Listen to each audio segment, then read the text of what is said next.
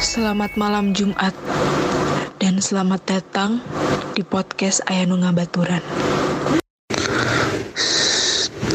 Pasang kuping lebar-lebar dan jangan dengerin sendirian. Bising ke Ayanu Ngabaturan. Halo, udah lama banget ya gue nggak di Jatinangor sejak gue lulus. Selama hidup di Jatinangor, gue ngalamin berbagai rasa yang mungkin belum tentu semua orang rasain. Duh, kalau diinget-inget macet yang gerlam, enaknya jajanan gerlam. Tapi ketika gue inget-inget lagi, ternyata gue punya pengalaman yang udah gue coba buat ngelupain, tapi nggak bisa. Pengalaman pertama kalinya gue ngeliat makhluk yang gak kasat mata. Jadi cerita ini dimulai ketika gue mengikuti kegiatan panitia komisi disiplin buat jurusan gue. Komdis di jurusan gue disebut dengan Shogun. Kalau kalian bisa nebak, berarti kalian mungkin salah satu anak dari tempat fakultas gue. Gue jadi Shogun karena mau bantuin teman gue yang katanya panitianya kekurangan orang pada saat itu. Waktu itu selepas dari rangkaian lainnya, panitia berencana untuk mengadakan acara jurit malam. Buat para juniornya untuk ngelilingin PSBC. Dan itu tuh ngelilingin semua tempat yang ada di jurusan gue. Dan emang karena gue anaknya gak suka dengan tempat-tempat yang gelap, gue sampai nangis-nangis buat ngundurin diri.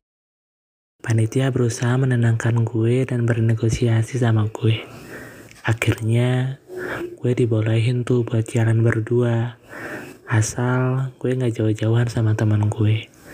Nah, teman gue ini kita sebut dengan si J aja ya. Nah, ternyata si J ini bisa ngeliat makhluk-makhluk yang gak kasat mata. Ekspresi dia kelihatannya gak tenang. Tapi dia benar-benar nenangin diri supaya gue juga gak ikut ketakutan.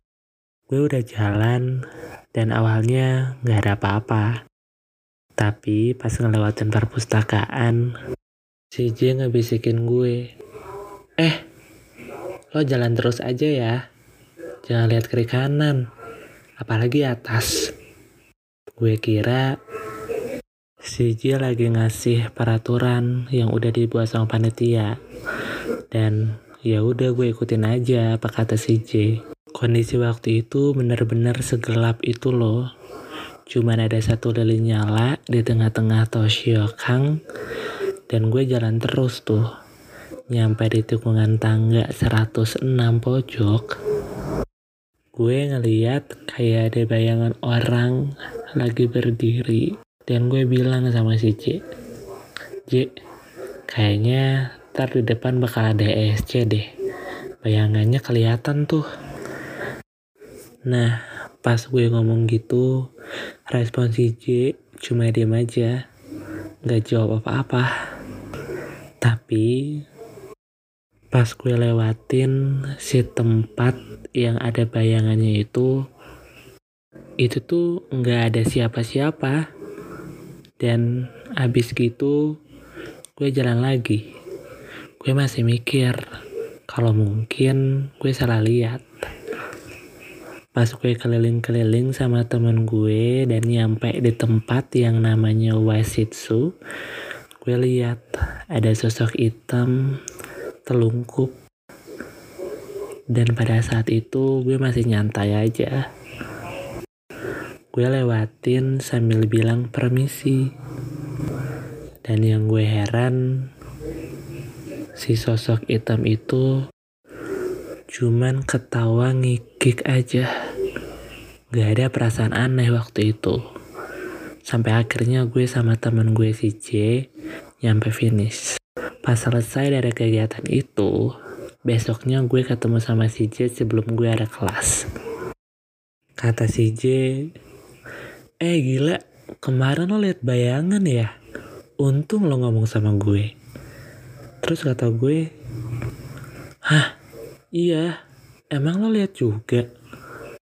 Dan si J bilang, ya untung lo ngomong. Kalau enggak, dia bakal nampakin diri tuh. Tapi gara-gara lo nyangka dia orang, makanya dia nggak jadi liatin sama kita. Lagian, itu bayangan dapat cahaya dari mana?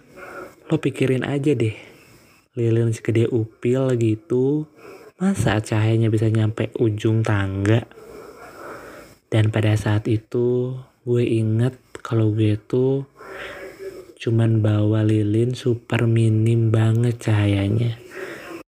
Nah, ternyata di malam itu bukan cuma gue doang yang kena penampakan-penampakan kayak beginian ya. Temen gue yang jadi tim medik pun naas sampai pingsan. Jadi ceritanya tuh begini. Waktu malam-malam kita panitia keliling, kita udah ngingetin untuk tetap fokus ke depan dan gak tengok kanan kiri ataupun atas. Tapi temen gue si yang tim medik ini bandel, gak ngikutin tuh apa yang dibilang panitia. Jadi pas di bagian dekat perpus, temen gue ini iseng nengok dikit ke arah perpustakaan pas dilihat tahu-tahu ada sosok nenek-nenek yang mukanya gak jelas dan yang paling bikin dia pingsan ketika lihat nenek-nenek tersebut nemplok di kaca dan temen gue langsung pingsan dan gak inget apa-apa lagi setelah kejadian itu. Dan ini cuman sedikit cerita dari fakultas gue yang mungkin udah terkenal dengan jurusan yang punya cerita angker dan juga banyak banget pengalaman dan cerita lainnya dari temen gue di fakultas yang paling angker di Universitas Pajajaran ini.